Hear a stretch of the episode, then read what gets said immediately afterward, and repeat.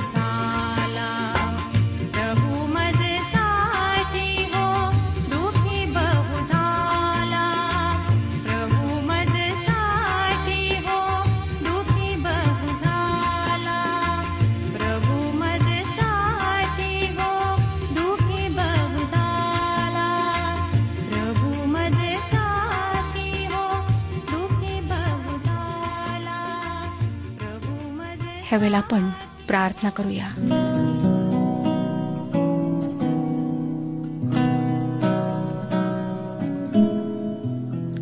हे आमच्या परमेश्वर पित्या तू आम्हाला पापमुक्ती व सर्व काळच्या जीवनाचा मार्ग दाखविण्यास सहाय्य पुरवलेस म्हणून आम्ही तुझे आभार मानतो. प्रभू यशू ख्रिस्ताच्याद्वारे तू आपले प्रेम आपली कृपा आमच्यावर प्रकट केलीस. प्रभू दयाळा तू आमची मदत कर. की जो तू मार्ग उघडला आहे त्या मार्गावर आम्ही चालावे. तुझ्याविषयीच्या ज्या चुकीच्या कल्पना लोकांच्या मनात आहेत त्या तू दूर कर. सर्वांचे अज्ञान तू घालून टाक. चुकीच्या चालीरीती अंधविश्वास सोडून देण्याकरिता प्रत्येकाला मदत कर. आज आम्ही स्वतःला तुझ्या पवित्र हातात देत आहोत. जे आजारी आहेत प्रभू त्यांना स्पर्श कर. आरोग्य पुरेव. त्यांचे विकार तू जाणतोस त्यांच्या समस्या तू जाणतोस. प्रत्येकावर कृपादृष्टी कर. प्रभू यशू ख्रिस्ताच्या गोड आणि पवित्र नावात मागितले आहे म्हणून तो ऐक. आमेन.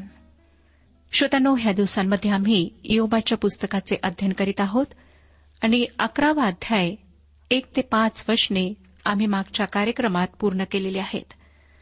अकरावा अध्याय सहाव्या वचनापासून आजचे अध्ययन आम्ही सुरू करीत आहोत.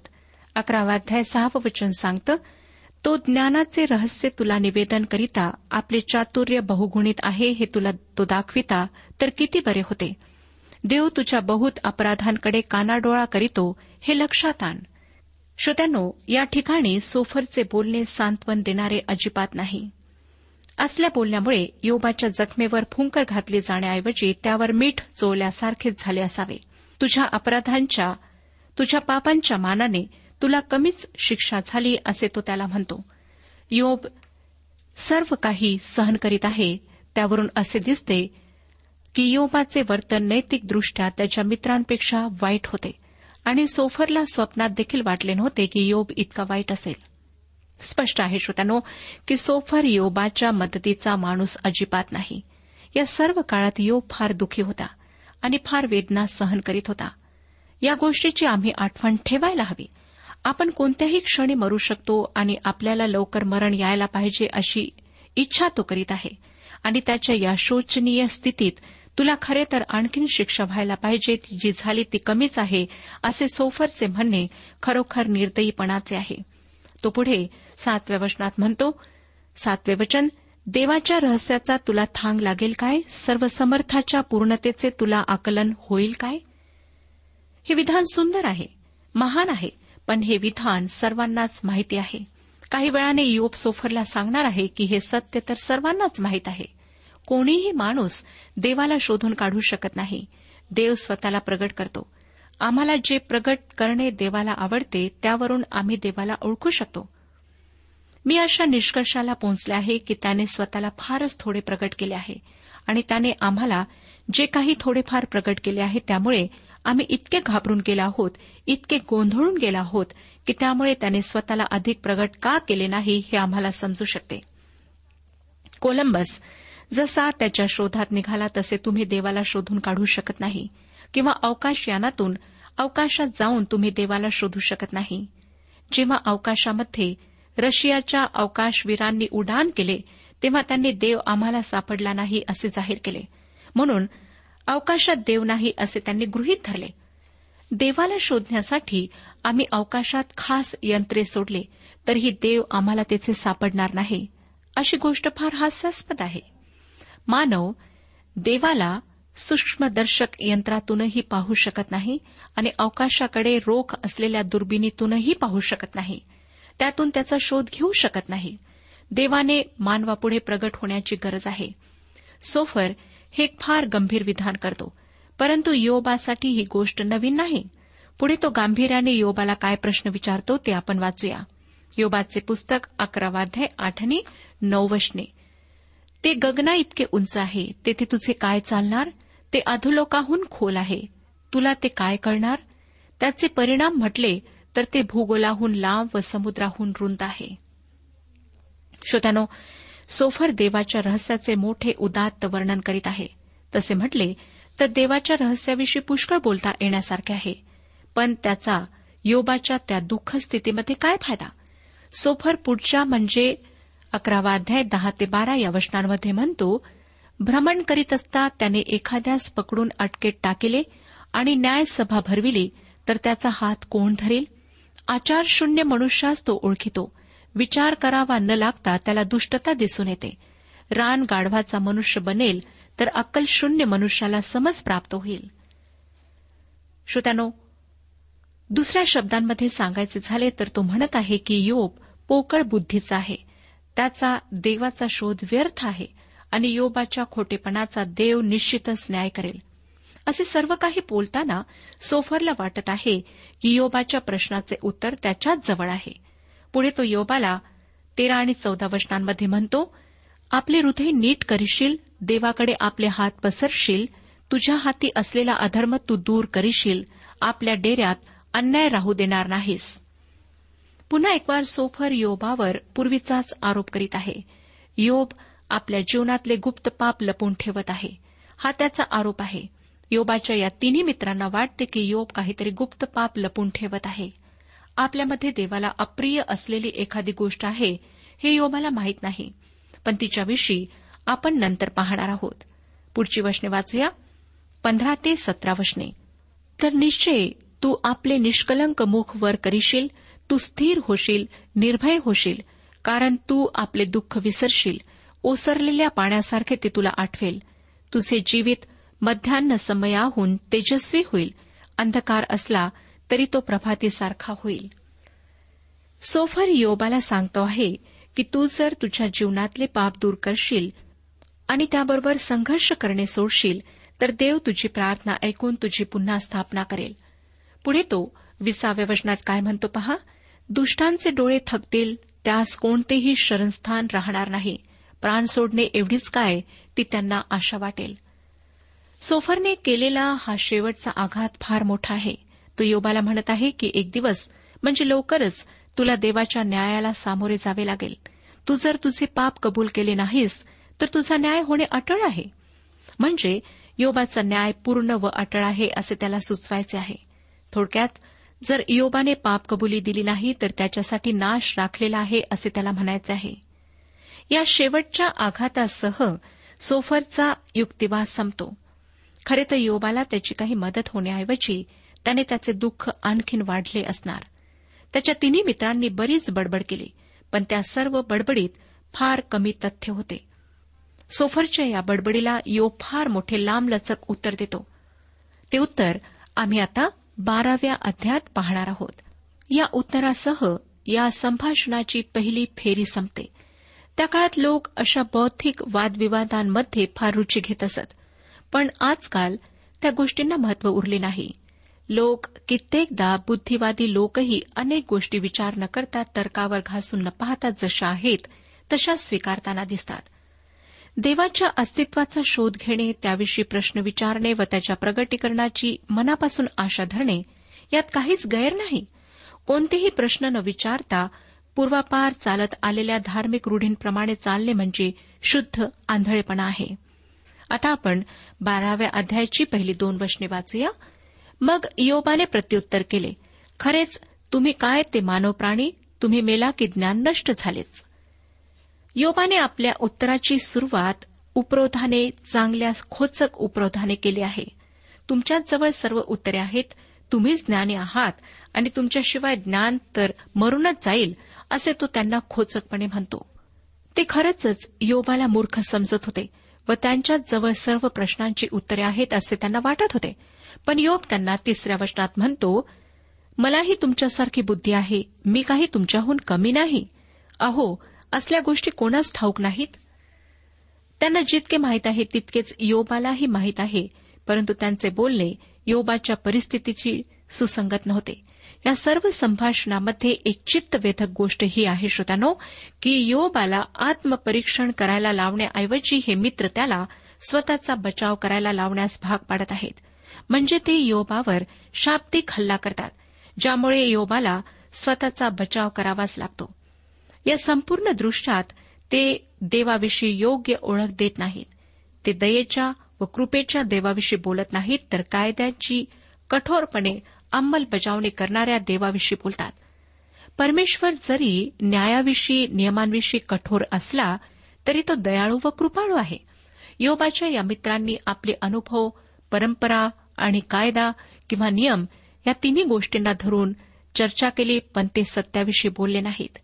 आणि जेव्हा त्यांनी योबाविरुद्ध आरोप करायला सुरुवात केली तेव्हा योबाला साहजिकच स्वतःचा बचाव करावा लागला. आणि आपण चुकत नाही असे जाहीर करावे लागले. या ठिकाणी आपण पाहतो की योब स्वतःचे समर्थन करीत होता. देवाचे नाही. आणि आतापर्यंतच्या संभाषणावरून वाटतं की योम देवाला दोषी ठरवत होता. आज अनेक ख्रिस्ती लोक हीच भूमिका घेताना दिसतात.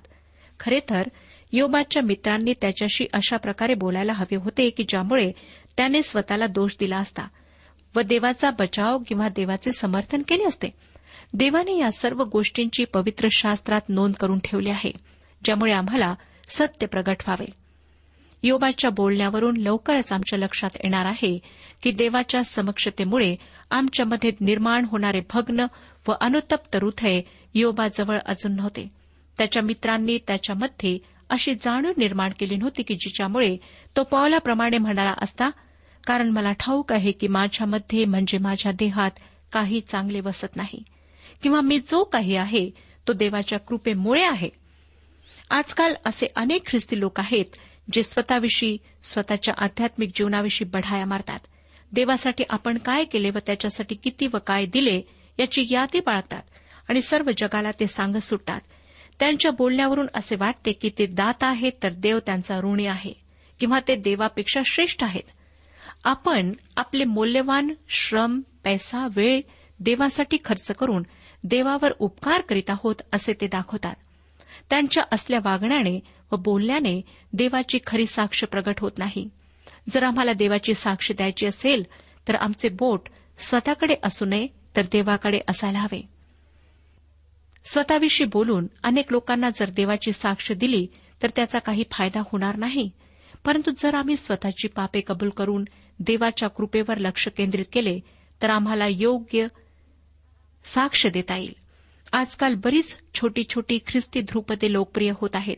पण त्या ध्रुपदांचा नीट विचार केला तर आपल्या लक्षात येईल की त्यांचा भर किंवा केंद्रबिंदू परमेश्वर असण्याऐवजी स्वतः असतो. ही खरी साक्ष नाही. आमच्या वागण्या व बोलण्यातून देवाचे सद्गुण प्रसिद्ध व्हायला हवेत. अशी देवाची आमच्याविषयी इच्छा आहे. एकदा येशू ख्रिस्ताच्या रक्तावर त्याच्या समर्पणावर विश्वास ठेवल्याने आम्हाला पापमुक्ती प्राप्त झाली. सार्वकालिक जीवनाची आशा प्राप्त झाली की आम्ही देवाचे खास लोक बनतो व देव आमच्यावर एक जबाबदारी सोपवतो. त्याविषयी प्रेषित पेत्र पहिले पत्र दुसरा अध्याय आणि नवव्या वचनात म्हणतो पेत्राचे पहिले पत्र दुसरा अध्याय नववे वचन तर तुम्ही निवडलेला वंश राजकीय याजक वर्ग पवित्र राष्ट्र मोलाने मिळवलेले लोक आहात यासाठी की ज्याने तुम्हास अंधारातून आपल्या अद्भुत प्रकाशात बोलावले आहे त्याचे सद्गुण तुम्ही प्रसिद्ध करावेत. श्रोत्यानो आमच्या जीवनाचा हा एक फार मोठा हेतू आहे. आम्ही देवाचे गौरव करावे त्याचा सन्मान करावा आणि स्वतःचे दोष पदरात घ्यावेत ही गोष्ट आमच्या आध्यात्मिक जीवनासाठी आवश्यक आहे. हाच महत्त्वाचा धडा आम्ही योबाच्या या पुस्तकातून शिकतो. देवाचे समर्थन करणे त्याची स्तुती करणे व त्याला सन्मान देणे हे आमच्यासाठी अगत्याचे आहे. योग व त्याच्या मित्रांच्या तुलनेत तुम्ही कुठे आहात याचा तुम्ही कधी विचार केला आहे काय? एखाद्या आजारी मित्राचे सांत्वन करताना तुम्ही देवाच्या सद्गुणांवर असा प्रकाश झोत टाकला आहे काय? की ज्यामुळे त्या मित्राला आपोआप स्वतःतल्या उणीवांची जाणीव झाली आणि देवाचे समर्थन होऊन त्याला गौरव दिल्या गेले? आता आपण बारावाध्याय चार आणि पाच ही वचने वाचूया. मी देवाचा धावा करी व तो माझे ऐके. त्यामुळे मला माझ्या शेजाऱ्या पाजाऱ्यांनी हसाविना. धार्मिक व सात्विक मनुष्याला हसाविना. सुखी मनुष्याच्या मते विपत्ती तिरस्कारास पात्र आहे. ज्यांचे पाय लटपटतात त्यांचा तिरस्कार तत्काळ होतो. योप फार आजारी आहे तरी त्याने आपल्या या तीन जबरदस्त मित्रांसमोर टिकाव धरला आहे. तो त्या तिघांना म्हणतो तुम्हा लोकांना काय? सर्व ऐशाराम आहे. तुम्ही अगदी सुखासीन आहात. आणि मला फुकटचा सल्ला द्यायला तुमचे काही जात नाही. खरे तर ज्याचे जळते त्यालाच कळते. येथे माझे पाऊल घसरू लागले आहे. मी पडायला लागलो आहे. पण मला मदतीचा हात देण्याऐवजी तुम्हाला फालतू सल्ले बरे सुचतात. एखाद्या आजारी माणसाला भेटायला तुम्ही कधी दवाखान्यात गेला आहात काय? त्याच्याशी आपण कसे वागलात? तुमच्या नजरेत कोरडी सहानुभूती असते की तुम्हाला खरंच त्या व्यक्तीविषयी कळवळा वाटतो? की एक औपचारिक गोष्ट म्हणून तुम्ही तिला भेटायला जाता? तिथे गेल्यावर तुम्ही त्या व्यक्तीशी कसे बोलता? विचार करा. आठवा त्या व्यक्तीकडे सहानुभूतीने पाहून देव तुला लवकर बरे करो असे म्हणणे तुम्हाला अगदी सोपे वाटले असेल.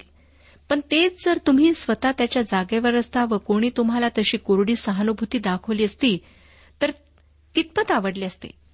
इंग्रजीमध्ये एक म्हण आहे तिचे भाषांतर असे करता येईल की दुसऱ्याचे जोडे पायात घातल्याशिवाय त्यातले खिळे कोठे टोचतात हे तुम्हाला कळायचे नाही.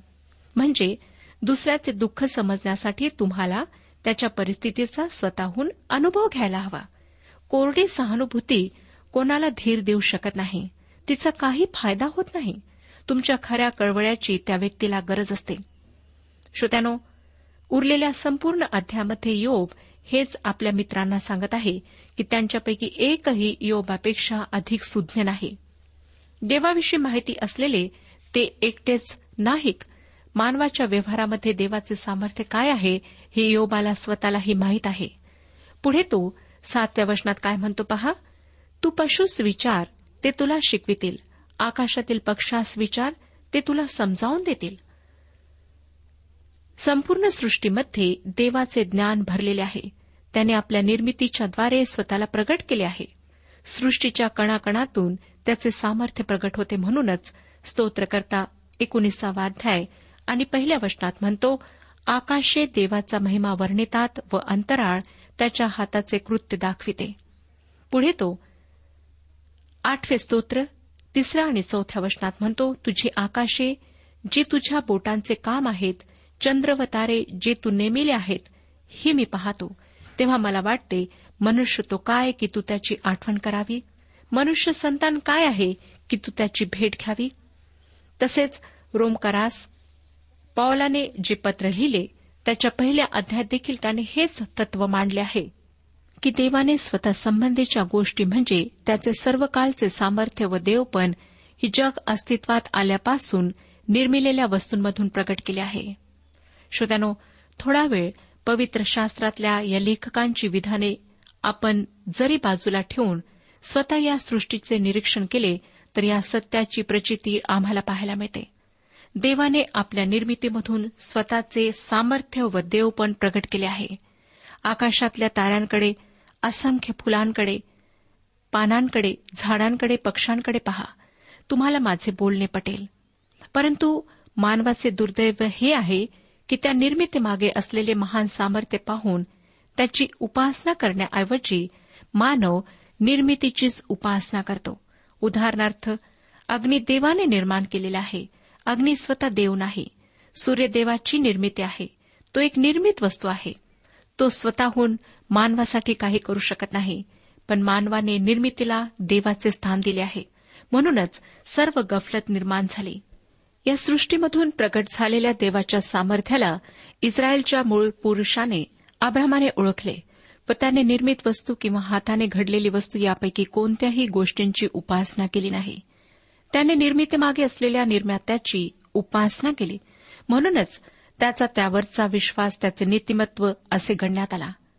श्रोत्यानो या बाबतीत तुम्ही स्वतः कधी विचार केला आहे काय? पूर्वापार चालत आलेल्या आपल्या घराण्याच्या रीतिरिवाजानुसार चालणे तुम्हाला योग्य वाटते. त्यामुळे तुमचा आत्मा मृत्यूनंतर स्वर्गामध्ये प्रभू येशूच्या स्वर्गीय पित्याजवळ म्हणजे देवाजवळ जाईल व तुम्हाला त्याच्याजवळ सार्वकालिक जीवन प्राप्त होईल याची तुम्हाला शंभर टक्के खात्री आहे काय? नसल्यास आजच आपली सर्व कामे दूर ठेवा आणि निर्माणकर्त्या देवाचा शोध घ्या. ह्या देवाशी आमची भेट करून देण्याकरिता ओळख करून देण्याकरिता प्रभू येशू ख्रिस्त रूपात ह्या जगात आला. येशू ख्रिस्ताच्याद्वारेच आमची त्या पित्याशी भेट होऊ शकते. त्याच्यापर्यंत आम्ही पोहोचू शकतो. आमचे सर्व परिश्रम आमचे सर्व पुण्यकार्य आमचे दानधर्म सगळे व्यर्थ आहे. कारण त्याच्याद्वारे आम्हाला पापांपासून मुक्ती मिळू शकत नाही. त्याच्याद्वारे आम्ही जिवंत परमेश्वराजवळ पोहोचू शकत नाही. परमेश्वराजवळ जाण्याकरिता एकच मार्ग आहे तो म्हणजे प्रभू येशू ख्रिस्त. त्याला आपला वैयक्तिक तारणारा म्हणून स्वीकारा. त्याच्याद्वारे पापांची क्षमा प्राप्त करून घ्या. परमेश्वराचं पवित्र वचन आम्हाला सांगतं की प्रत्येक व्यक्ती पापी आहे जन्मतःच पापी आहे. म्हणून कोणीच स्वतःला धर्मी समजू शकत नाही. परमेश्वराचं वचन योहानाचे पहिले पत्र पहिला अध्याय आणि आठव्या वचनात सांगते आपल्या ठाई पाप नाही असे जर आपण म्हणत असलो तर आपण स्वतःला फसवितो व आपल्या ठाई सत्य नाही. होय श्रोत्यानो अवश्य आहे की आम्ही आमच्या पापांची कबुली द्यावी. आम्ही पापी आहोत हे आम्ही कबूल करावे. आणि नववचन सांगतं की जर आपण आपली पापे पदरी घेतली तर तो विश्वसनीय व न्यायी आहे म्हणून आपल्या पापांची क्षमा करेल व आपल्याला सर्व अनितीपासून शुद्ध करेल. आज अवश्य आहे की आम्ही स्वतः आपली पापे पदरी घेऊन त्याच्याजवळ यावे. त्याच्याद्वारे पापांची क्षमा प्राप्त करून घ्यावी. हे आमंत्रण प्रत्येकाकरीत आहे. आपण कोणत्याही स्थितीत असा. आज येशू ख्रिस्ताजवळ येऊ शकता. आपल्या पापांची कबुली देऊ शकता. आणि त्याला म्हणू शकता की प्रभू तू आज मला स्वतःजवळ घे. माझ्या पापांची क्षमा कर. श्रोत्यानो प्रभू यशू ख्रिस्ताला तुमच्याविषयी सर्व काही ठाऊक आहे. त्याच्यापासून काहीच लपवण्याचा प्रयत्न करू नका. आज जर तुम्ही पापामध्ये जीवन व्यतीत करीत आहात तर तुम्ही स्वतःचा नाश करून घेत आहात. आजच ख्रिस्ताजवळ या. आपल्या पापांचा अंगीकार करा आणि पापांपासून मुक्ती प्राप्त करून घ्या. परमेश्वर ह्या विषयात आपले मार्गदर्शन करो आणि आपणाला आशीर्वाद देऊ. आजच्या उपासना कार्यक्रमात परमेश्वराच्या जिवंत वचनातून मार्गदर्शन आपण ऐकलं. आजच्या या वचनातून आपणास काही आशीर्वाद मिळाला असेल यात काही शंका नाही. सुदैव जीवनविषयक काही शंका असल्यास किंवा काही प्रश्न असल्यास किंवा काही प्रार्थना निवेदन असल्यास पत्राद्वारे आम्हास अवश्य कळवा. आम्हाला अगदी आनंदच होईल. पत्र व्यवहारासाठी आमचा पत्ता लिहून घ्यावा. कार्यक्रम उपासना पोस्ट बॉक्स क्रमांक एक शून्य दोन बेजनबाग नागपूर पिनकोड क्रमांक चार चार शून्य शून्य शून्य चार. आमचा ईमेल अॅड्रेस आहे Marathi T T B at radio eight eight two dot com. Email address पुन्हा एकदा ऐका Marathi T T B at radio eight eight two dot com. बरं तर आता इथंच थांबूया कारण आपल्या कार्यक्रमाची वेळही संपत आलेली आहे. पुन्हा आपली भेट आपल्या पुढल्या कार्यक्रमात तोपर्यंत नमस्कार.